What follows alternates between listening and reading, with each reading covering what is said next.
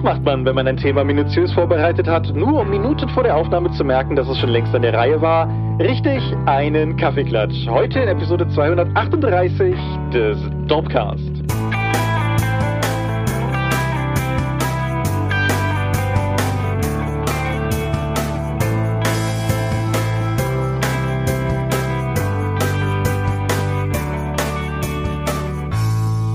Hi und herzlich willkommen zur Episode 238 des Dorpcast. Aber wir haben uns heute versammelt, über Dinge zu reden, die mit Rollenspiel zu tun haben. Und wenn ich wir sage, dann meine ich zum einen dich. Michael Skopje-Mingers, guten Abend. Und sondern mich, Thomas Michalski. Hoi. Und worüber reden wir denn heute? Wir machen einen Kaffeeklatsch, Thomas. Jetzt denkt ihr euch vielleicht, hey, warte mal. War da nicht letzte Folge so eine super dick aufgetragene Andeutung, dass das eine Shadowrun-Folge werden könnte? Und da muss ich sagen, ja. Ja, dann ist uns aufgefallen, dass wir die vor zehn Jahren schon gebracht haben. Folge 89 in die Schattenschammer. Ja, hättet ihr immer besser vorher gucken sollen, mögt ihr denken. Und jetzt kommt der nächste traurige Teil. Wir haben das geprüft, unabhängig voneinander und waren beide zu doof, es zu finden. Nachdem du ja noch gesagt hattest, so, lass uns doch mal eine Episode zu Sharon machen. Und ich so, nee, ich hätte schwören können, dass wir schon mal eine aufgenommen haben. Dann haben wir beide gesucht und nicht gefunden. Genau. Ist übrigens auch ein regelmäßiger Hörerwunsch. Jedes Jahr in der Umfrage. Also ihr seid, ihr seid Teilschuld.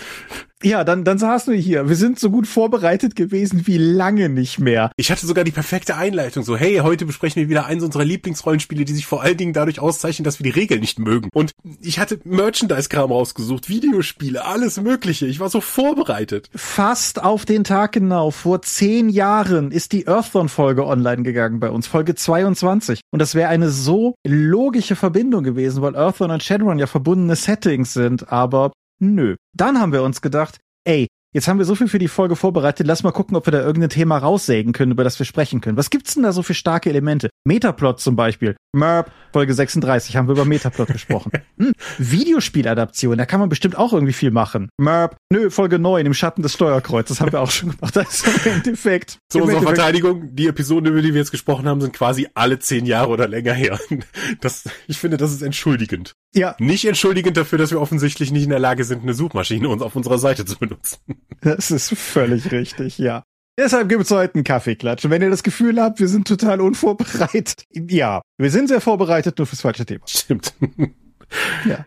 So, das ist aber in gewisser Weise auch gerade schon eine Überleitung, um kurz mal mit unserer sonstigen Reihenfolge zu brechen, um zu sagen, der Tom, den haben wir ja letztes Mal noch gelobt, weil er so fleißig war. Und das ist jetzt kein Aber, sondern ein Und ist nämlich durch. Alle alten Dorpcast-Episoden sind auf der neuen Webseite angekommen. Ole, ole. Genau. Und vielleicht wird uns das in Zukunft auch helfen, weil wir jetzt auf der neuen Webseite gucken müssen und nicht mehr teilweise über es war einmal.die-dorp.de gehen müssen, um rauszufinden, wann wir nochmal was gemacht haben. Hätte uns in dem Fall, glaube ich, aber auch nicht vor uns selbst geschützt. Außerdem gibt's den Dorpcast jetzt auf. Kriegst du's aus dem Kopf hin? Also auf jeden Fall über die, die YouTube-Musikgeschichte. Da sollte man jetzt auch den Dorpcast finden können, wenn ich das richtig verstanden habe. Und Blue Sky? Blue Sky, ja, der Tom ist auch irgendwie gerade dabei, uns da eine Präsenz zu schaufeln, aber das soll ein Thema für ein anderes Mal sein. Aber auf jeden Fall, hm. Umzug ist komplett. Die-Dorp enthält wieder alle Dorpcast-Episoden, kann man, kann man sich geben, kann man sich gönnen und ja, so ist das so.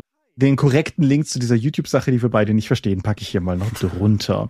Bogen zurück. Feedback zur letzten Folge. Ist dir da irgendwas ins Auge gesprungen? Habe ich schon auf der Seite zum Zeitpunkt der Aufnahme beantwortet. Sollte ich. Du hast, du hattest aber noch was. Ja, ich glaube, die Hälfte davon skippe ich, weil heute, heute ja ohnehin nichts funktioniert. Die einzige Sache, da waren wir beide uns im Vorgespräch uneinig, aber ich wollte die These trotzdem in den Raum hauen. Der Eika merkte an, dass nicht immer Spiele auch wirklich vom Spielgefühl her mit der Vorlage korrelieren und brachte da das Warhammer Fantasy Rollenspiel als Beispiel. Meine persönliche These ist, dass das aber vor allen Dingen auch in dem Fall etwas entwicklungsgetriebenes ist. Also sprich, dass Warhammer Fantasy Rollenspiel und Warhammer Fantasy Tabletop im Ton mal näher beieinander waren, vielleicht nicht immer gleich, aber alleine daran sehend, dass es ja durchaus zu der Zeit auch Bücher gab in einem kurzen Zeitfenster, die sowohl für das Tabletop als auch das Rollenspiel gemacht waren. Also ich denke ja spezifisch an die, die beiden Chaos-Bände, die es gab. Insofern, die waren mal näher beieinander, die haben sich dann in sehr unterschiedliche Richtungen entwickelt, wobei man beim Warhammer Fantasy Rollenspiel auch ein bisschen darüber diskutieren kann, inwieweit es sich wirklich entwickelt hat und inwieweit das Ding treu geblieben ist. Wollte ich nur anmerken, ist in dem Fall vielleicht ein bisschen komplexer. Die andere Sache, die in mehreren Kommentaren angedeutet wurde, die ich kurz erwähnen wollte, ist die Tatsache, dass Grubs sich heutzutage ein bisschen altbacken anfühlt. Da wollte ich einfach nur mal so als Fakt in den Raum werfen. GURPS befindet sich derzeit in der vierten Edition und die vierte Edition ist 2004 erschienen. Das heißt, dieses Spiel meandriert seit 20 Jahren in der gleichen Edition umher. Offensichtlich mhm. erfolgreich, offensichtlich gefällt es den Leuten, aber das erklärt natürlich, warum viele Veröffentlichungsprinzipien da nochmal einer ganz anderen Schule folgen als bei Spielen, die in den letzten zwei Jahrzehnten veröffentlicht wurden. Gab es das überhaupt mal auf Deutsch? Oh, das ist eine gute Frage. Ich meine, es gab eine deutsche Ausgabe, aber das, das ist aber auch schon ewig her, ne? Ja, ja, da reden wir dann irgendwie so von 90er, frühe 2000er irgendwie so in der Liga. Aber ich würde jetzt auch nicht unbedingt mein Leben drauf verwetten, aber ich könnte mir vorstellen, dass das so ein Truant-Ding war. Ich bin halt auch in, ich habe nie GURPS gespielt. Ich habe auch kein, ich habe GURPS-Produkte, aber das sind dann halt so Quellenbücher zu bestimmten Themen, die ich mal irgendwann gewonnen habe oder die ich billig abgegriffen habe. Aber so GURPS, um es zu spielen, war tatsächlich in meinem Umkreis nie ein Thema. Nee, in meinem auch nicht. Ich habe, mir geht's wie dir. Ich habe ein paar Bücher, gerade Kenneth Hyde hat damals, sagen wir mal, GURPS Adjacent so ein paar Sachen gemacht und so, die, die besitze ich zum Teil. Ich glaube, ich besitze GURPS Illuminati, bin mir aber nicht ganz sicher. Aber ansonsten bin ich da, bin ich da auch nicht tiefer reingegangen. 1994 Pegasus Press, da ist eine deutsche Ausgabe hm. erschienen. Hm. Ja, aber wir wollen ja heute nicht über GURPS reden, das ist ja keine Systemepisode. Dementsprechend. Eine GURPS-Episode von uns wäre echt spannend. oh ja, dann machen wir direkt eine zu Midgard hinterher und dann, hm. ja, das sind zumindest Themen, wo ich mir sicher bin, dass wir sie noch nicht gemacht haben. Ja. ja. Genau, den Punkt mit den ganzen Trivia zu vor zehn Jahren Earthbound Folge streiche ich auch einfach mal ab und das bringt uns zur Medienschau. Ich habe vor ein paar Wochen Nimona gesehen auf Netflix. Mhm. Das ist ein Animationsfilm und dank der Oscar-Nominierung konnte ich jetzt eine wichtige Person in meinem Leben dazu animieren, den mal mit mir zu schauen. Es ist eine Computeranimation, also auch so 3D-mäßig und so, kein klassischer Zeichentrick. Und es dreht sich darum, dass in einer etwas abstrus wirkenden Welt, die kontemporär ist, mit überall Bildschirmen, Leute haben Smartphones, aber nichtsdestotrotz gibt es eine Rittergesellschaft, Gesellschaft und ein Königshaus, das über eine Stadt, die abgeriegelt ist, weil da draußen Monster sind, herrscht. Und diese Ritter beschützen die Stadt vor den Monstern, die reinkommen könnten. Klingt jetzt wie Attack on Titan, aber tatsächlich hat schon seit Ewigkeiten keiner mehr ein Monster gesehen und die haben mehr so eine rituelle Rolle. Es soll nun zum ersten Mal jemand aus dem einfachen Volk, der sich, äh, der von der Königin dazu auserwählt wurde, weil er sich so engagiert hat als kleines Kind, in den Ritterorden aufgenommen werden. Und sobald das passiert, gibt es einen Anschlag auf die Königin und die gesamte Gesellschaftsstruktur scheint zusammenzubrechen. Und der Ritter, der ja vorher aus dem Volk kam und eine Zeitenwende einlösen sollte, sieht sich nun als Schurke in den sozialen Medien verfolgt und auch von den anderen Rittern und der gesamten Ordnungsgewalt. Um jetzt aus der Situation rauszukommen, bietet sich ein rothaariges Mädel an als Sidekick weil jeder Oberschurke braucht einen Sidekick. Der Ritter ist gar nicht so davon überzeugt, dass er eigentlich ein Schurke ist und begleitet dann aber trotzdem, lässt sich von dem Mädchen retten, die sich dann als Gestaltwandlerin erweist. Und ab da geht ein wildes Abenteuer los, um die Unschuld zu beweisen. In diesem Setting. Das ist ein toller Film. Ich war wirklich von der Optik zuerst mal fand ich ganz interessant, aber der ballert dich auch konstant mit spritzigen Sprüchen und einfach einer guten Dynamik und tollen Optiken zu, dass es eine wahre Freude ist, über die Laufzeit denen zuzuschauen. Nimona ist die titelgebende Charakter Sidekick böse Schurkin oder so, ist eine sehr fähige Gestaltwandlerin, das mit magischem Hintergrund, sogar so weit, dass sie völlig zu jedem Zeitpunkt gegen das Massehaltungsgesetz verstoßen kann, um dann zum Beispiel einfach ein großes Tier zu werden, das dann besonders schwer ist, oder sogar eine Form anzunehmen, die noch weitere Masse ausspucken kann. Mhm. Klar, muss halt Magie sein. Der Film hat nicht nur den Spaß, sondern er schafft es auch, die Charaktere Davon gibt's nur eine Handvoll, was ich aber sehr angenehm finde, weil es sich durch die Konzentration auf den Ritter, seinen Love Interest, Nimona und die Anführerin der Ritterschule und dann noch so einen dummen Ritter, der auch noch dabei ist, wirklich nur eine Handvoll Charaktere, um die es sich eben dreht. Dadurch kann der Film sich über seine Lauflänge aber auch komplett auf diese Charaktere konzentrieren und die Beziehung zueinander und wie die sich entwickelt, während die Story voranschreitet. Finde ich sehr angenehm und ich muss auch sagen, die Charaktere, die landen schon auch emotional mit dem, wie sie sich weiterentwickeln und was da in ihnen vorgeht. Das ist auch nicht nur einfach so banal, sondern da werden auch durchaus härtere Themen über Selbstverletzung und so weiter angesprochen. Außerdem, der Film ist gay as fuck. Also wirklich.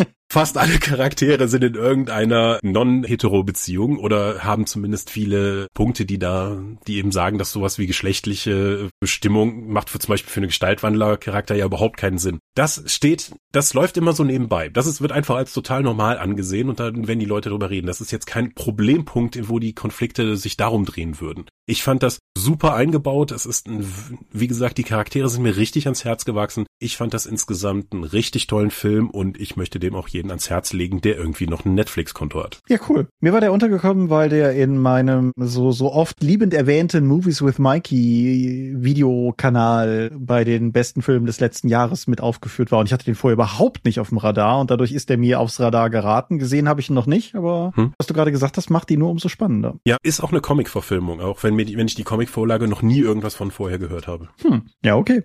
Das ist eine interessante Überleitung. 1941 erscheint im amerikanischen Comicmagazin The Eagle eine Superheldin namens The Spider Queen. The Spider Queen ist eine junge Chemikerin, die im Laufe der Geschichte so Armbänder entwickelt, aus denen sie so Spinnennetzmaterial schießen kann und sich damit gegen Verbrecher stellt. Klingt ein bisschen vertraut, ne? So von der Waage. Waage, ja. Die Spider Queen hat eine sehr bemerkenswerte Eigenschaft, neben dem, was ich gerade beschrieben habe. Sie ist nämlich inzwischen Public Domain, weil mhm. jemand versäumt hat, die Rechte wieder irgendwo einzukassieren. Auftritt Austin McConnell. Austin McConnell ist YouTuber, beziehungsweise sagen wir mal Video Creator, ist auch auf Nebula zu finden. Und einer, der sich schon seit einer ganzen Weile mit dem Public Domain werden von Charakteren beschäftigt. Und der ist auf die Spider Queen aufmerksam geworden und hat sich Elizabeth McIvor geschnappt, die ihres Zeichens hauptberuflich Ghostwriterin ist. Und die beiden haben sich hingesetzt und haben einen neuen Spider-Queen-Roman geschrieben. Ein Roman, okay. Herausgekommen ist eben jener Roman, der, lass mich mal gerade gucken, ob ich die Seitenzahl auf die Schnelle hier habe, mit 174 Seiten ziemlich dünn ausfällt, ist aber auch für diejenigen, die bei Drive-Thru schon mal einen Roman bestellt haben, das kommt der Sache vom Format am nächsten. Also so vage A5-ish und dafür dann eher weniger Seiten. The Spider-Queen ist die Geschichte von Shannon Kane,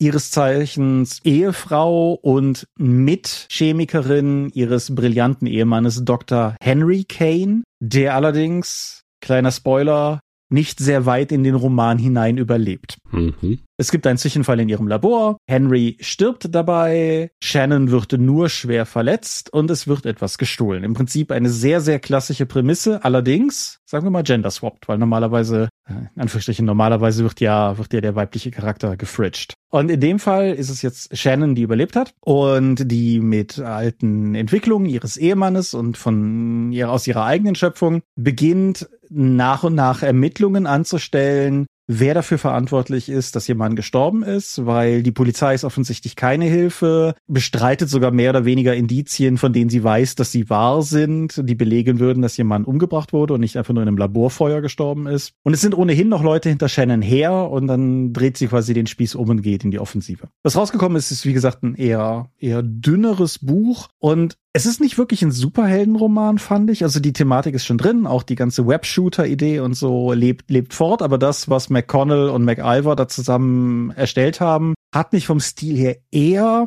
an so einen Agentenroman erinnert, so wie auch die alten James Bond Romane oder so. Die, mhm. die Charaktere sind ähnlich tropic wie in diesen Romanen. Der ganze Stil ist vergleichbar. Die Art und Weise, wie die Handlung relativ zügig ineinander greift und sich auch nicht groß mit irgendwelchen tieferen Hintergründen aufhält, sondern einfach vor allen Dingen guckt, dass es vorangeht, fand ich sehr vergleichbar. Das war eine einfache, fluffige, entspannte Urlaubslektüre irgendwo rund um Weihnachten für mich. Ist das jetzt ein Buch, was ich für sich genommen hier mitgebracht hätte, wenn es nicht diese Public Domain Hintergrundgeschichte hätte? Vermutlich nicht. Aber weil es diese Hintergrundgeschichte hat und weil ich es eigentlich ganz spannend finde, alleine aus der Prämisse, dass jemand sich etwas, also wir sind ja gerade wieder an dem Punkt angekommen, wo Dinge endlich wieder anfangen, in den Public Domain Bereich mhm. überzugehen. Zumindestens in Amerika. Und einfach mal eine Mickey Mouse ist überwunden. Zumindestens in Teilen, ja. Also ja. Das, Disney versucht das ja mittlerweile über, über eingetragene Trademarks und so zu kontern. Deshalb sind Mickey Mouse Mäuse, die aussehen wie Steamboat Willie erlaubt und Mickey Mäuse, mhm. die aussehen wie die heutige Mickey Maus nicht. Naja, auf jeden Fall überhaupt mal zu sehen, dass das sich jemand nimmt und dass das jemand weiterentwickelt und dass da jemand was eigenes draus macht, fand ich super spannend. Und aus dieser Prämisse fand ich den Roman absolut lesenswert. Und insofern fand ich es auch wert, den hier einfach mal mitzubringen. McConnell ist auch noch in andere Richtungen da aktiv und adaptiert weitere alte Public Domain Superhelden. Er hat einen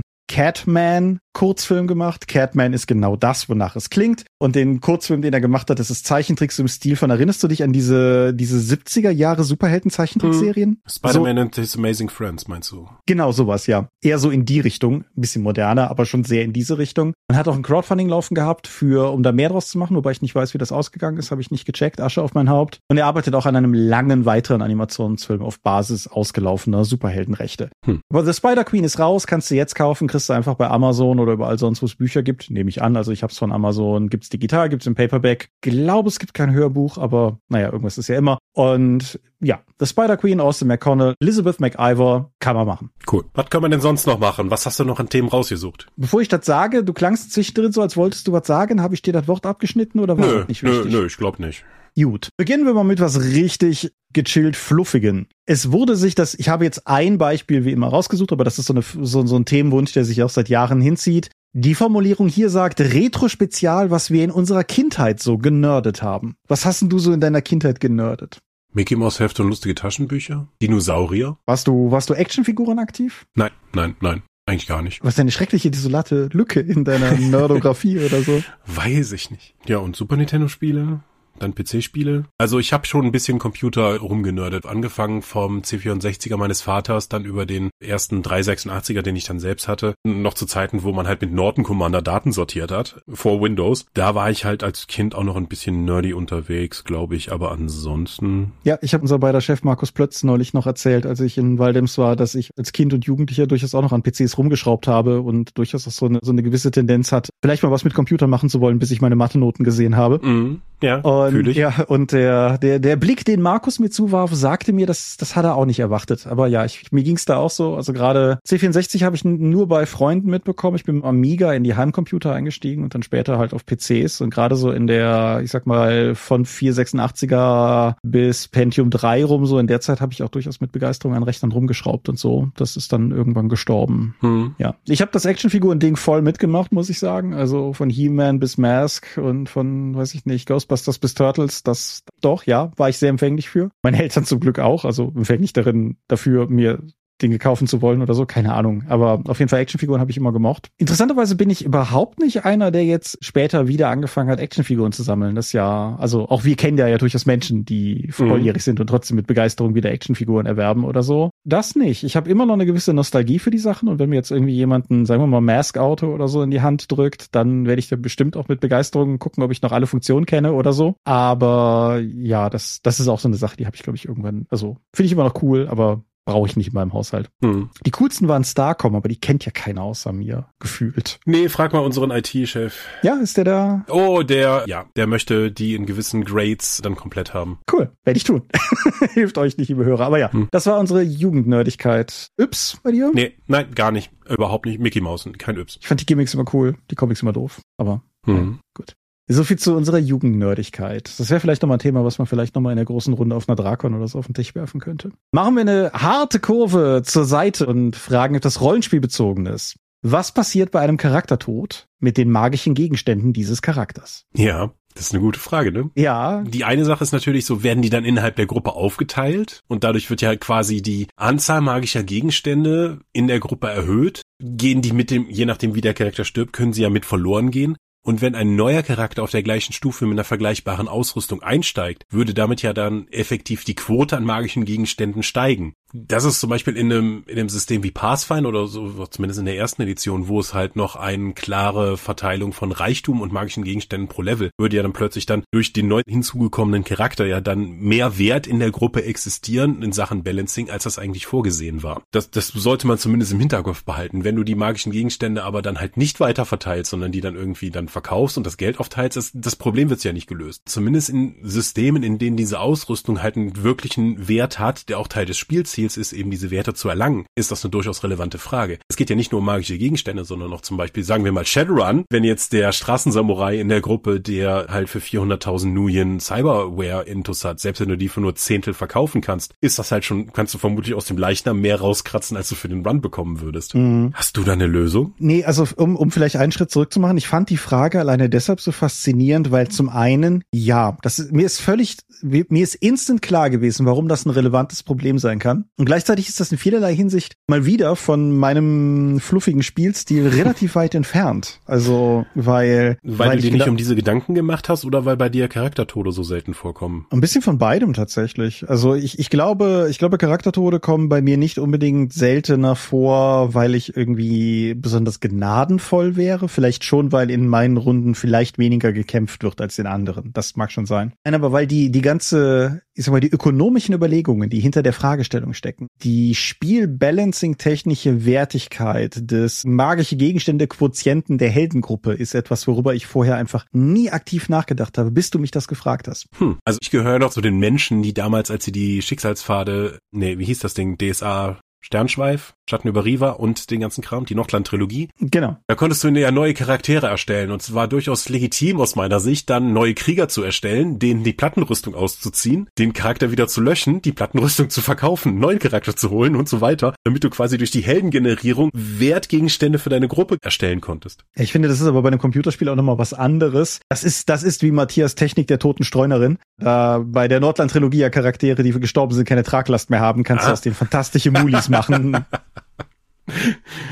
Ach ja. Das würde ich an einem Pen and Paper Spieltisch so nicht handhaben. Hm. Nein, also ich habe ich hab keine gute Lösung. Vor allen Dingen, ich glaube, du wirst es zum einen wirklich individuell entscheiden müssen, weil je nachdem, wie der Charakter gestorben ist, sind die Gegenstände möglicherweise eh verloren. Also ich sag mal, wenn der wenn der in der Schlacht fällt und danach liegt da die Leiche rum, dann liegen um den rum Diablo-Style im Zweifelsfall auch die ganzen Gegenstände rum. Klar. Hm. Auf der anderen Seite, wenn der so einen Gandalf gemacht hat und in die Schlucht gefallen ist, während er sich noch mit dem Dämonen boxt, ja, dann sind die Gegenstände jetzt auch da unten und ob da jetzt nochmal jemand runterklettert. Insofern wird es auf jeden Fall immer situativ zu entscheiden sein. Dann ist natürlich auch noch die Frage, ob die Gegenstände, die jetzt da gefunden werden, den verbleibenden Spielern überhaupt nutzen. Mhm. Also wenn der Fernkämpfer gestorben ist, ist sein mega toller Superbogen möglicherweise gar nicht cool, wenn keiner sonst in der Gruppe irgendwie Fernkampf geskillt ist. Kann natürlich sein, dass der neue Charakter, der dann reinkommt, den nutzen kann. Ja. Dann bleibt natürlich die Frage so, hey, das ist der Bogen, den unser Gefährte, mit dem wir drei Jahre unterwegs waren, geführt hat. You seem trustworthy. Hier, nimm diesen Bogen. Über diese Art den dann zuweisen oder die Gruppe macht das Zeug eben zu Geld? Ja, die Gruppe macht das Zeug zu Geld. Ich sag mal, was da natürlich dranhängt, ist ohnehin so ein bisschen die Frage, wie man neue Charaktere einführt. Ob man wirklich mhm. das The Gamers-mäßige You Seem Trustworthy durchzieht und Leute einfach instant in die Gruppe integriert. Bin ich grundsätzlich großer Fan von. Mhm. Ich finde wenig ermüdender, als Gruppen drei Sitzungen lang dabei zuzugucken, wie sie dem Neuen misstrauen. Weil ja. wir haben doch alle Plot zu spielen, Leute. Für einige Leute ist das Rollenspiel. Ich kann das akzeptieren. Wenn wir weit genug durch meine rausgesuchten Fragen kommen, kommen wir auch noch an der Kehrseite dieser Medaille vorbei. Keine mhm. Sorge. Aber was man natürlich auf einer anderen Ebene machen kann, ist, man kann sagen, man macht die Sachen zu Geld und verteilt das gleichmäßig auf die ganze Gruppe, inklusive dem Neuen. Das ergibt vielleicht innerweltlich nicht so viel Sinn und dadurch wird die Gesamtgruppe zwar irgendwie gestärkt, aber ich finde das okay. Also das, das würde mir keine Kopfschmerzen bereiten. Ich könnte mir eine Meta-Lösung vorstellen, dass man gewissermaßen die Wertigkeit der verloren gegangenen magischen Gegenstände ermittelt. Es geht in einigen Systemen sehr viel besser als in anderen. Mhm. Und dem neuen Charakter ein äquivalentes Maß an Startgegenständen zugesteht, in Austausch mit der Spielleitung. Wobei das natürlich auch voraussetzt, dass Leute so ticken wie ich und sagen, neue Charaktere steigen Pi mal Daumen auf der Stufe der aktuellen Gruppe ein und nicht wieder bei Null. Das ist ja auch ein Spielstil, ja. den Leute verfolgen, den ich auch nicht, also das ist nicht meiner. Im Gegenteil, ich ertappe mich immer häufiger dabei, dass ich zu irgendwelchen Milestone-Systemen überwechsel, weg von vom einzelnen Zählen von von Erfahrungspunkten und so. Und mhm. mh, hm, ja, keine Ahnung. Ich, ich glaube, ich habe keine gute Pauschallösung. Nein. Du kannst es natürlich machen, indem du narrativen Punkte raussetzt, wenn der Charakter ein Ziel hatte. Kannst du ja durch die Monetarisierung der magischen Gegenstände dann auch noch in dieses Ziel investieren. Sagen wir mal, also wenn die Charaktere sich wirklich oder wenn die Spieler sich darauf geeinigt haben, dass die Charaktere wirkliche Ziele haben, auf die sie hinarbeiten, warum sie eigentlich diesen Reichtum anhäufen, anstatt einfach nur Macht gewinnen, um damit mächtigere Sachen zu finden, wie das halt in vielen Power-Fantasy-Rollenspielen, die ich sehr gerne spiele, der Fall ist, kannst du dann sagen, ja, dann verkaufen wir den magischen Bogen und das Geld geht halt an das Waisenhaus, aus dem er selbst stammte und deswegen er losgezogen ist und damit das erhalten bleibt. Dann hast du so eine Art Money Sink in das System eingebaut, charaktergetrieben. So eine Art Fallgrube, wo das dann noch rausgekatapultiert werden kann. Andererseits können die Gegenstände, wenn sie eine narrative Funktion in der Kampagne hatten, wie zum Beispiel magische Fadengegenstände in Earthdawn, wenn die Gruppe gerade sowieso unterwegs war, um den Dämon Schlag mich tot zu finden, der eben, der wirklich dann aus der Welt geprügelt werden muss, damit die nächste Stufe von dem Fadengegenstand, von dem Schwert, freigeschaltet werden kann, damit der Geist im Inneren Ruhe gibt, damit er gerecht wird, kann die Gruppe das Schwert ja mitnehmen, das weitermachen. Genauso kann ja auch durch den Tod des Charakters ein neuer Gegenstand entstehen, der mit neuen Fähigkeiten hat, den du von da aus weiterziehen kannst. Aber das führt jetzt jetzt von den magischen Gegenständen der Charakterprogression weg zu eher zu Charaktertod. Nee, ich habe da auch keine gute Lösung, weil ich auch sagen muss, dass der Charaktertod selten genug vorkommt mhm. bei mir. Oder wenn es halt vorkommt, ist es halt oft genug ein TPK und dann stellt sich die Frage nicht, weil die ganze Gruppe ausgelöscht wurde. Ja, lass mich ja gerade eine Sache nachgucken. Ich hätte schön, wir hätten doch schon mal eine Folge über Charaktertod gemacht. Genau, gestorben Sicherlich. wird immer. Ja. Gestorben ja. wird immer Folge 87, 2016. Ja. Wie auch immer. Nee, ich, ich stimme zu. Ich glaube auch, dass die Frage sich ohnehin nochmal anders stellt, wenn es sich um eine Runde handelt, wo Charaktertode häufiger vorkommen. Weil ich glaube, dann hat die, die ganze Runde wahrscheinlich auch eine insgesamt ganz andere Dynamik. Mhm. Also. Oder auch wenn die Story im Zentrum steht und nicht die Charaktere und die Charaktere dann auch so durch so ein Drop-in, Drop-out-System immer wieder dann reinkommen können. Sei es nun durch so eine übergeordnete Idee wie eine Abenteurerliga, sodass man dann sich einfach einmal die Woche oder einmal im Monat im örtlichen Rollenspielclub trifft und dann wird halt gespielt mit den Leuten, die da sind und den Charakteren, die eben losziehen. Da müsste in so einem Kontext Kontext müsste es ja eigentlich eine Regelung geben, wie mit den Gegenständen zur Verfügung ist, dass sie dann einfach an die Gesellschaft zurückgehen, mhm. dass du die sozusagen nur geliehen bekommen hast. Aber das setzt halt nochmal so ein Metanarrativ voraus. Mhm. Leute, die ja. in der Pathfinder Society spielen, bitte lasst uns wissen, wie das gehandhabt wird. Generell, mich würde das auch, also auch,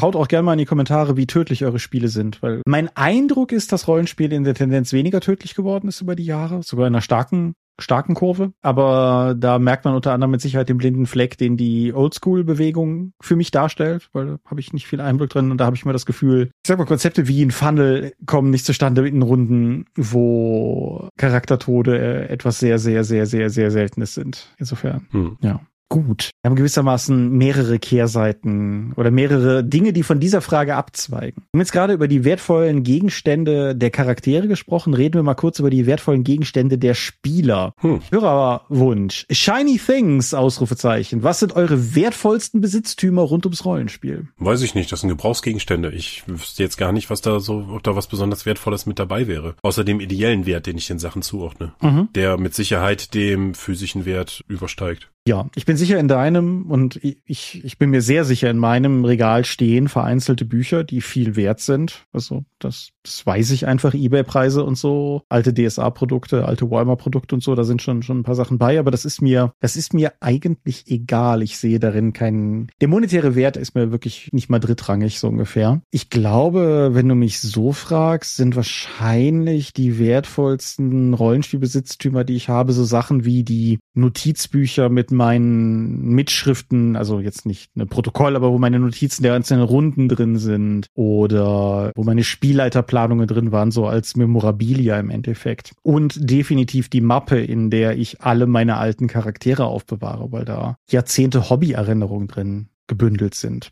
Und keine Ahnung, wenn die Butze abbrennt und ich irgendwas aus diesem Regal ziehen musste, wäre es wahrscheinlich der die Charaktermappe und nicht irgendein Buch, was ich nach draußen tragen würde. Hm. Hm. Auch durchaus, also ich besitze noch ein paar Grundregelwerke aus der, ich sage mal, sehr formativen ersten Zeit. Ich besitze immer noch meine Earthbound Erstauflage, auch wenn das ein wirklich zerlesenes Buch ist hm. mittlerweile. Ich besitze immer noch mein Abenteuer-Basisspiel DSA 3, womit ich den ganzen, ganzen Hobby-Kram überhaupt eingestiegen bin. Aber mit Blick auf meine Notizen, mein Shadowrun 2 Grundregelwerk besitze ich sogar gar nicht mehr, weil wir das damals mit der ganzen Runde gemeinsam gekauft haben. Und ich könnte dir beim besten Willen nicht sagen, wer von uns es hat, aber ich bin es nicht. Und habe auch keinen Kontakt mehr zu den Leuten. Insofern, ja, das, das ist einfach weg. Genauso wie ich besitze noch Warhammer Erste Editions Grundregelwerke, aber die deutsche Ausgabe, hier Schwarzes Einhorn und so, die besitze ich auch nicht mehr. Ähnliches Spiel, die ist, die ist irgendwo im Gemeinbesitz der, der alten Rollenspielrunde geblieben, mit der ich nicht mehr zusammenspiele. Hm. Ich habe den Kram noch. Das ist ganz hilfreich für Referenzen. Das glaube ich, das glaube ich. Genauso wie ich meinen Bruder, der Kontakt in den letzten Jahren mit meinem Bruder beschränkt sich weitestgehend darauf, dass ich ihn losschicke, damit er bei äh, unsere Armeebuchsammlung vom Warhammer Tabletop halt nochmal auf Referenzen checkt, damit ich deutsche Begrifflichkeiten für Kram bekomme. Ja. Für Zaubersprüche und Orte und Ereignisse und so weiter. Ja, okay. Ich vermute, das waren nicht die Antworten, die die, die Person, die die Frage damals gestellt hat, hören wollte, aber hm. nee,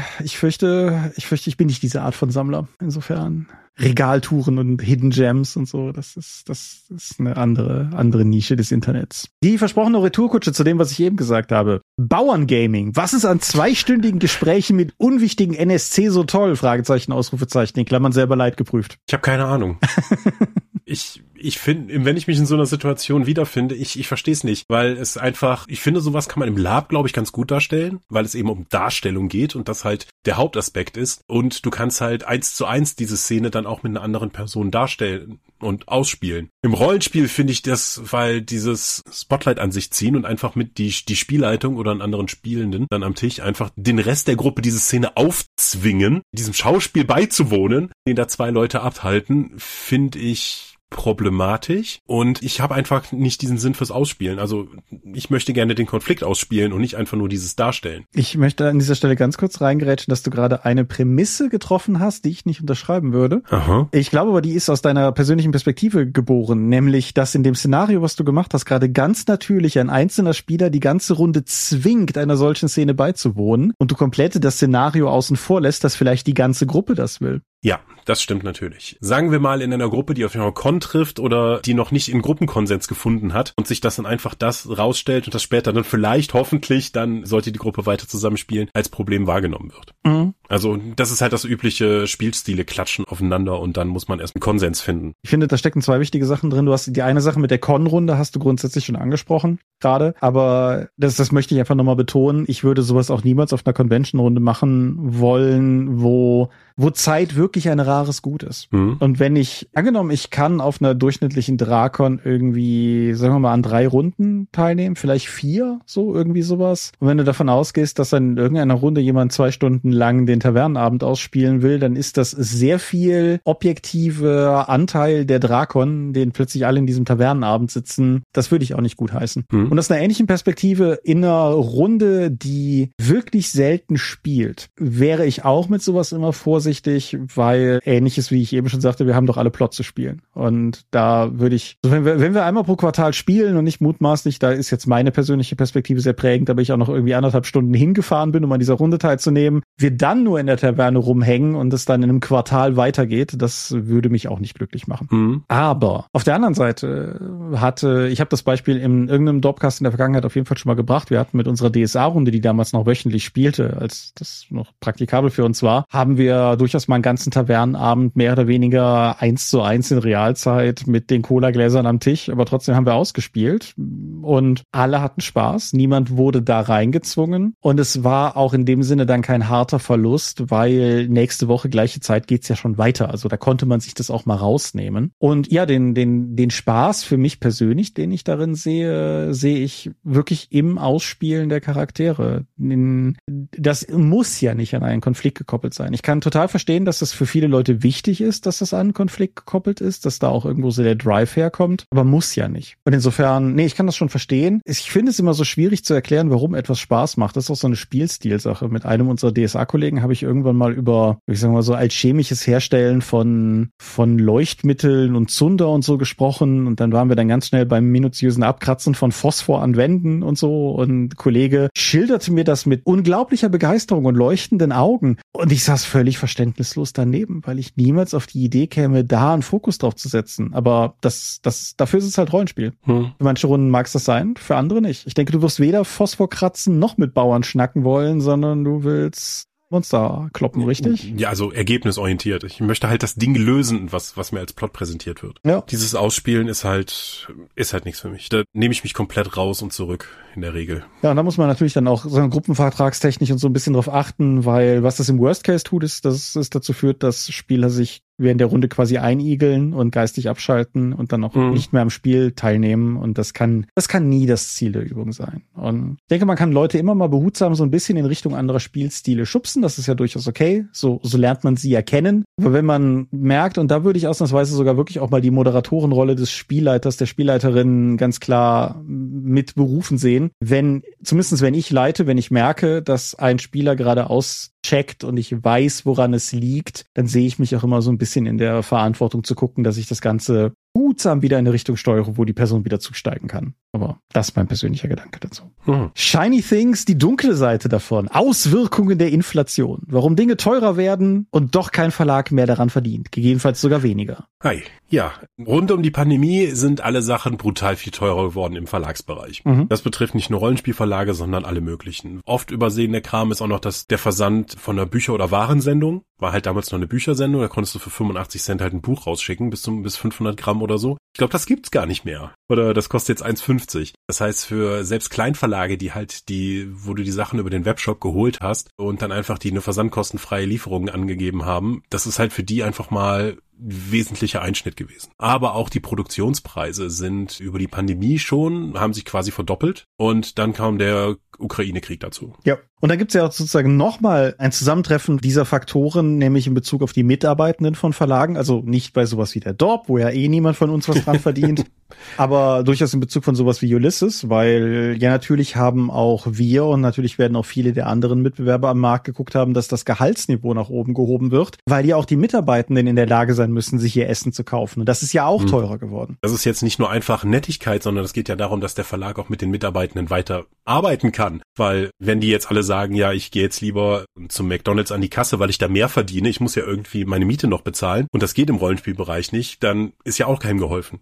Weil dann gibt's auch keine Produkte mehr. Außerdem sehe ich persönlich zumindest Arbeitgeber auch in einer zumindest gewissen sozialen Verantwortung. Es gibt einen Punkt, wo das nicht mehr tragbar ist, aber im Endeffekt ist es ja auch im Interesse des Arbeitgebers, dass der Arbeitnehmer ein sinnvolles Leben mit dem führen kann, was, was er da tut. Also zumindest wenn ein gewisses Maß an Moral in dieser Rechnung enthalten ist. Vages Gestikulieren in Richtung Late Stage Capitalism. Aber der, der Punkt ist, dadurch fließt noch mal mehr Geld ab, nämlich in die Mitarbeitenden, was ein guter Ort ist, um das Geld hinfließen zu lassen. Aber trotzdem fehlt es ja dann. Und dementsprechend müssen Produkte nochmal teurer werden. Und das Ganze hat sich zu einem gewissen Maße hochgeschaukelt. Ich denke, ich habe das Gefühl, das ist aber eine völlig, das ist eine reine Bauchgefühlsache. Ich habe das Gefühl, wir haben langsam so ein bisschen so ein Plateau erreicht. Also wir sind nicht mehr an dem Punkt, wo gefühlt jeder Nachdruck einfach hochgerüstet werden muss im Preis, weil es ansonsten nicht geht. Aber mhm. dass die hohen Preise wieder weggehen, halte ich auch für unwahrscheinlich. Nee, Inflation heißt ja in der Regel, dass die Preise steigen. Die gehen ja nicht, ne, meistens dann nicht nochmal zurück, sondern die bleiben auf diesem Niveau. Genau. Und was da dann nochmal erschwerend hinzukommt, und das ist so ein bisschen so die klassische, ey, warum druckten ihr das und das nicht Nachfrage? Mal davon abgesehen, dass Nachdrucke immer weniger lukrativ sind, weil der Markt schon zu einem gewissen Maße gesättigt ist und die neue Auflage vermutlich kleiner ist als die letzte etc. Aber es kann doch einfach sein, dass Bücher oder Produkte allgemein, Spielkarten sind ein schönes Beispiel, die sich vor ein paar Jahren noch gelohnt haben in dem Preisniveau, was damals geherrscht hat, die wir einfach nicht mehr oder die auch andere Verlage einfach nicht mehr sinnvoll auflegen können, weil die Produktionspreise und die anderen begleitenden Preise in einem Maße hochgeschossen sind, dass wiederum der Endkundenpreis so hoch sein müsste, dass wiederum die Befürchtung bestehen muss, dass zu wenig Leute es noch kaufen, auch wenn es immer Leute gibt, mir egal, ich zahle alles so, aber es ist ja nicht die Mehrheit. Und wenn sich die Auflage dann nicht abverkauft, wird die Auflage kleiner, dann wird es doch wieder teurer und wie auch immer. Es kann einfach sein, dass Produkte, die mal finanziell völlig sinnvoll waren, einfach aufgrund des insgesamt gestiegenen Preisniveaus keinen Platz mehr in einem Produktportfolio finden. Und das ist, wie gesagt, auch nicht nur bezogen auf Ulysses, sondern allgemein auf den Markt. Das führt auch dazu, dass zum Beispiel immer mehr Produkte über den Direktvertrieb an den Kunden realisiert werden müssen.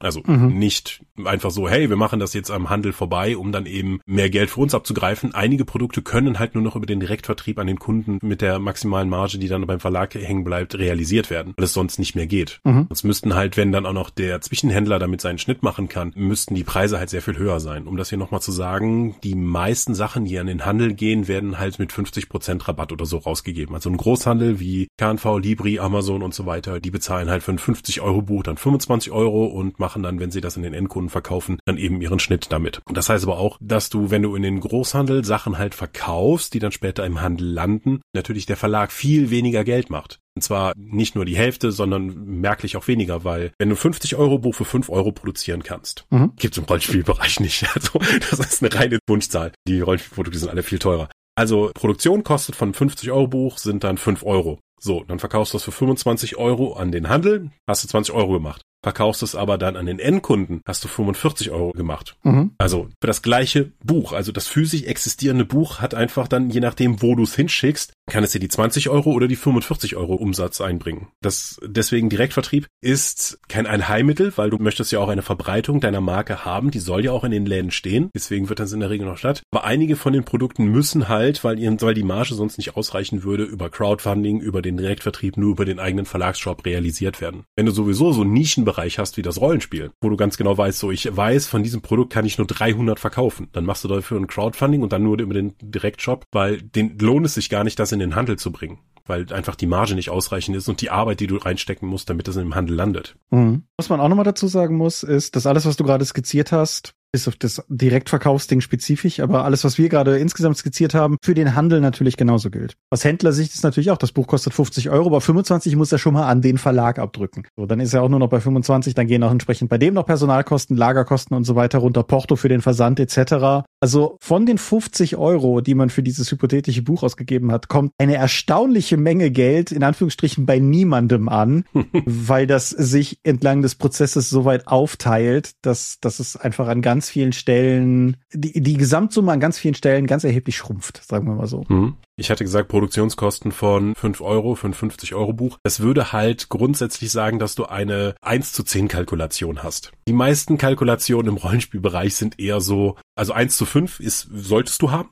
Das mhm. ist, das, wenn du es in den Handel verkaufst, ist eine ganz gesunde Kalkulation. Die meisten Rollenspielprodukte sind 1 zu 3. Tatsächlich. Deswegen ist es auch nochmal der Direktvertrieb so viel wichtiger. Ja. So, wir bleiben bei unseren wilden Themenschlenkern. Michael, gibt es den Matt Mercer-Effekt? Ja und nein. Also ich glaube, der ist vor allen Dingen sehr prominent geworden, seitdem es diesen Begriff gibt, mhm. weil dann Leute drauf zeigen können und sagen, ja, ich fühle mich so, das ist so. Magst du kurz umreißen, was es ist? Der Matt Mercer-Effekt beschreibt in etwa, dass wenn du so eine fähige Spielleitungsperson wie Matt Mercer, der halt trainierter Schauspieler und Voice-Actor ist und das seit Jahren als Spielleiter funktioniert, vor der Kamera, wenn du das als Ziel setzt und du denkst, wenn ich dieses Niveau nicht erreichen kann, brauche ich es mit der Spielleitung und dem Rollenspiel ja gar nicht zu probieren. Mhm. Das stimmt nicht. Also, wie gesagt, der ist halt Profi. Das ist wie zu sagen, so, ich möchte mich nicht an Sexkram versuchen, weil ich Pornos gucke. So, das ist einfach nicht das Niveau. Das machen die Leute vor der Kamera zur Unterhaltung und das sind Profis. Das muss jetzt nicht realistische Darstellung für das sein, was zu Hause bei dir passiert. Ich hätte jetzt in der Tendenz eher eine Sportmetapher genommen, aber. Nee, nee, ich glaube, das ist zielgruppenaffiner, anstatt Sport zu nehmen. Aber wenn du dich halt mit diesen Profis direkt vergleichst und dann sagst, ich möchte gar nicht erst einsteigen, weil ich das nicht auf dem Niveau von denen schaffen kann, nimmst du dir selbst die Möglichkeit zu wachsen in diesem Bereich. Das kann ja immer noch dein Ziel sein. Das musst du nicht mehr unbedingt erreichen können. Aber wenn du sagst, ich möchte wie Matt Mercer werden, um wie Matt Mercer zu werden und zu wirken, musst du halt aber irgendwo anfangen. Der erste Schritt ist der schwierigste, aber auch der wichtigste. Mhm. Und am Anfang wirst du wahrscheinlich nicht gut sein, aber das ist ja bei allem so, wenn du was Neues ausprobierst. Das ist völlig richtig und ich persönlich kann für mich sagen, ich habe bei mir einen ganz anderen Matt Mercer-Effekt festgestellt. Übliche Disclaimer, ich bin kein sehr starker Critical Role-Konsument oder sowas, aber hab, ja, mir ist das Thema auch vor allen Dingen präsent, weil es einen Namen hat, die Macht von Namen und so. Aber was die Auseinandersetzung mit dem Thema bei mir ausgelöst hat, ist eigentlich sogar das Gegenteil, nämlich, dass ich bei mir selber gemerkt habe, dass ich wieder stärker versucht habe, mich zu verbessern, mhm. weil ich Dinge gesehen habe, so beispielsweise, was diese professionellen Voice Actor mit Stimmen und mit Dialekten machen, ist etwas, was ich nicht kann, weil ich kein professioneller Voice Actor bin. Ich sehe aber gleichzeitig, was das für ein Feature ist, was die mit Stimmen und mit Dialekten machen können. Es hat bei mir durchaus dazu geführt, dass ich mich mal wieder mehr mit Stimmenlagen und mit Dialekten beschäftigt habe. Einfach um zu gucken, ob man da nicht noch entsprechend was dazu lernen möchte. Und natürlich ist Critical Role zu einem relevanten Maße gescriptet, weil es gute Unterhaltung liefern muss. Aber auf der anderen Seite ist es auch gut vorbereitet und es hat bei mir einen gewissen Impuls geweckt, auch mal wieder mehr Energie in die Vorbereitung zu stecken. Auch durchaus spezifisch in die Vorbereitung meiner heimischen Runden, fernab von, ja, da kann ich auch noch einen Dorp-Download draus machen und so weiter, sondern einfach zu gucken, dass ich ja im Endeffekt den paar Leuten, mit denen ich am Tisch sitze, dann eine gute Show bieten kann. In der spielleitenden Rolle genauso wie als Spieler. Hm. Und insofern halte ich den Matt Mercer-Effekt vor allen Dingen für ein Ding, was erfunden wurde, damit YouTuber dazu Videos machen können. so, okay. Aber ich kann mir sehr gut vorstellen, dass das für manche Leute real ist, dass manche Leute das sehen und sich dann eingeschüchtert fühlen von dem, was sie geboten kriegen. Das will ich gar nicht in Abrede stellen. Ich glaube aber nicht unbedingt, dass das ein problematisches Flächenphänomen ist und ich glaube halt, wie gerade skizziert, durchaus, dass es umgekehrt auch einen sehr positiven Effekt haben kann. Jo, einen machen wir noch. Rollenspiele sind immer ein Kompromiss vieler Interessen. Warum machen sie dennoch Spaß? Vielleicht deswegen, weil, naja, man sagt ja auch gerne, das Feiern der Unterschiede, dass daraus so viel entstehen kann. Wir haben es ja auch noch trotz sehr unterschiedlicher Ziele, die wir eigentlich anstreben, auch geschafft, viele Jahre gemeinsam mit Spaß, hoffe ich mal, spielen zu können. Mhm. Also ich, ich hatte den auf jeden Fall, ja. Ich sehe das auch so. Ich finde auch die, diese Frage, ich finde die sehr charmant formuliert, aber sie suggeriert auf eine Art und Weise ein Gegensatzpaar, was ich nicht teile, nämlich dass im Kompromiss automatisch ein Gegensatz zum Spaß haben liegt. Mhm. Und ja, ich kenne und du kennst auch, alle Varianten von Kompromisse sind Lösungen, mit denen dann wenigstens alle unzufrieden sind und so, die ganzen Sprüche. Ja. Aber ich, ich glaube nicht, dass das wahr ist. Ich glaube im Gegenteil, da, also nicht immer. Ich bin sicher, ja, wenn wir jetzt Politiker wären und das hier unser Podcast über die neuen Haushaltskonferenzen wäre, dann wäre das vielleicht die Art von Kompromiss, über die wir reden würden. Hm. Aber das, wovon wir hier reden, kreative Kompromisse können ja auch eine Bereicherung sein. Ich glaube, dass ich im Rollenspielbereich häufig die besten Sachen geschaffen habe, gerade im Dorp-Umfeld, wenn ich wahlweise mit dir oder mit dem Dorpschen Matthias zusammengearbeitet habe. Obwohl wir jeweils auf unterschiedliche Arten und Weisen in Dingen sehr unterschiedlich ticken. Aber gerade das fördert dann ja auch nochmal, dass man, dass man gewissermaßen seine eigene Position herausstellt, kräftigt, durchdenkt und so weiter. Also insofern denke ich, ist da auf jeden Fall ein Pluspunkt zu holen. Und ich glaube, am Spieltisch ist es nicht anders. Also natürlich ist es ein Kompromiss, aber wenn, ganz platt gesagt, wenn mein Kompromiss darin besteht, dadurch, dass du mitspielst, dass wir etwas ergebnisorientierter und möglicherweise in einem hypothetischen Fall in einem Rollenspiel auch ein wenig taktischer spielen, in dem, was in den Kämpfen passiert. Vielleicht führt das gerade zu Erinnerungen, wo ich mir dann denke, ey, das war richtig geil und das hätte ich so nicht gehabt, wenn nicht jemand am Spieltisch eigentlich viel mehr dieses Interesse vertreten hätte als ich und umgekehrt genauso. Vielleicht haben wir coole, dramatische, emotionale Momente, weil irgendwie so Ausspielmenschen am Tisch sind und die harten Powergamer, ergebnisorientierten Spieler und Crunch-Menschen merken eben in dem Moment auch mal, ey, das war eine richtig geile Szene und die hätten wir vielleicht nicht gehabt, wenn diese Person nicht am Tisch ihre Interessen vertreten hätte. Zudem kannst du ja dann auch noch Aufgaben delegieren, je nach den Vorlieben und den Bedürfnissen am Spieltisch. Mhm. Wenn du jetzt jemanden hast, der halt wirklich hart in den Regeln drin ist, aber nicht spielleiten möchte, kannst du ja vieles von dem Regelkram dann einfach von der Spielleitung an diese Person abtreten. Dem man dann Beispiel sagen so, boah, wie funktioniert eigentlich Raukampf? Das ist so und so. Ja, gut, Daniel, äh, random Name. Geh uns doch mal kurz hier durch. Oder ich weiß, eine Person spielt total gerne aus und wir gibt jetzt emotionale Szene. Dann kann ich ja noch irgendwie jetzt auf die Person zeigen und sage, so, du spielst jetzt die Mutter. Leg los. Mhm. Hier sind ein paar Hinweise dazu, was jetzt abgehen soll. Das kannst du ja delegieren als Spielleitung. Das muss ja nicht alles bei dir laufen. Ja, ja, also gerade gerade das Regelnachschlageding ganz konkreter Fall und nicht random Name. Alle unsere Shadowrun-Erfahrungen in der vierten Edition bestanden aus, ja, ähm, äh, äh, Tim, was würfel ich nochmal? ja. Und der, der war ja nicht mal Spielleiter, aber der war einfach derjenige, der am allertiefsten in den Regeln drin war und dementsprechend, ja, haben alle dran gewonnen. Und mit diesem versöhnlichen Kompromiss leite ich über zu Wir sind die Dorp. Wir sind schon seit vielen Jahren in den Schatten unterwegs. Ihr findet uns unter www.die-dorp.de. Doch bringen wir dem Dorpcast auch Rollenspiel-Download zu eigenen und fremden Systemen. Manchmal veröffentlichen wir sie als Buch. Dorp TV berichtet vor allen Dingen von Cons und Messen unter youtube.com slash die Dorp. Wir haben kleidsames Merchandise. Den Dorp-Shop gibt es unter gadgets.com slash Dorp. Wir sind auf rspblogs.de und Facebook sowie irgendwie anderen Plattformen. Der Tom wird euch informieren. At die Dorp geht in der Regel immer an den Tom. Meine Webseite gibt es unter thomas-michalski.de. Wir haben einen eigenen Discord-Server unter discord.die- www.dorp.de und wir veranstalten die Drakon, die kleine sympathische Pen Paper Convention in der Eifel. Das nächste Mal vom 20. bis 22. September 2024. Es rückt immer näher. möglich wird das alles durch eure milden Spenden auf Patreon. Paywalls gibt es keine und wird es niemals geben. Bitte unterstützt uns. Die Infos warten auf patreon.com slash die. Thomas, danke für das Softdrink-Geklatsche. Wir haben's gewuppt. Es war nicht die Folge, die wir verdient haben, aber es war die Folge, die wir brauchten. Ich bedanke mich bei dir für dieses Gespräch. Ich bedanke mich bei euch fürs Zuhören und nächstes Mal dann wirklich wieder mit einem richtigen, echten Thema und so. Und bis dahin, wenn du sonst nichts mehr hast, würde ich sagen, ich wünsche euch Hörenden wundervolle 14 Tage und bis dahin sage ich Adieu und ciao, ciao. Tschüss.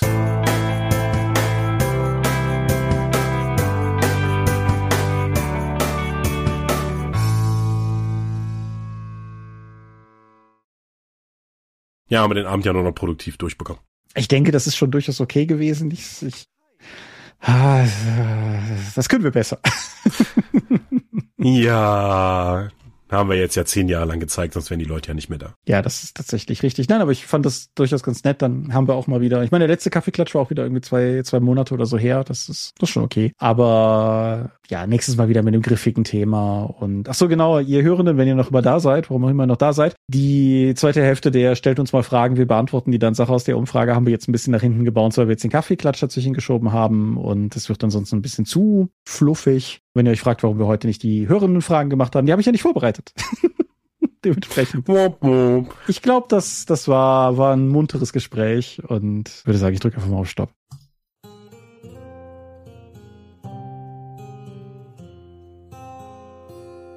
Auch in diesem Monat möchten wir euch an dieser Stelle für eure großzügigen Spenden auf Patreon danken, denn nur durch eure Unterstützung ist dieses Projekt in der heutigen Form möglich.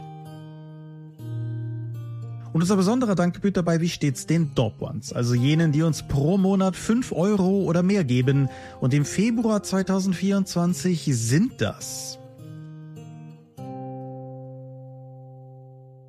Aika, Alishara, Vitus Arcanion, Arutwan aka AGS, Lambert Behnke, Big Bear, Creatio ex nihilo, Daniela, Daniel Doppelstein, Dorifer, Joachim Eckert, Exeter, Excalibert, Björn Finke, Kai Frerich, Marcel Gehlen, Alexander Hartung, Jörn Heimeshoff, die 100 Questengesellschaft, Dennis Huber, Stefan Lange, Lichtbringer, Lightweaver, Christoph Lühr, Angus MacLeod, Volker Mantel, Moritz Melem, Marcel Middicke, Miles, Ralf Sandfuchs, Sawyer the Cleaner, Ulrich A. Schmidt, Oliver Schönen, Jens Schönheim, Christian Schrader, Alexander Schendi, Patrick Siebert, Sphärenmeisterspiele, Stefan T., Florian Steury, Sven, Technosmurf, Teichdragon, Jeremias W., Talian Vertimol, Xeledon und Marco Zimmermann.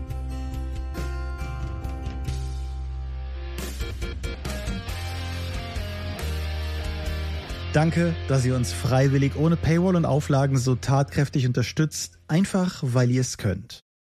Danke.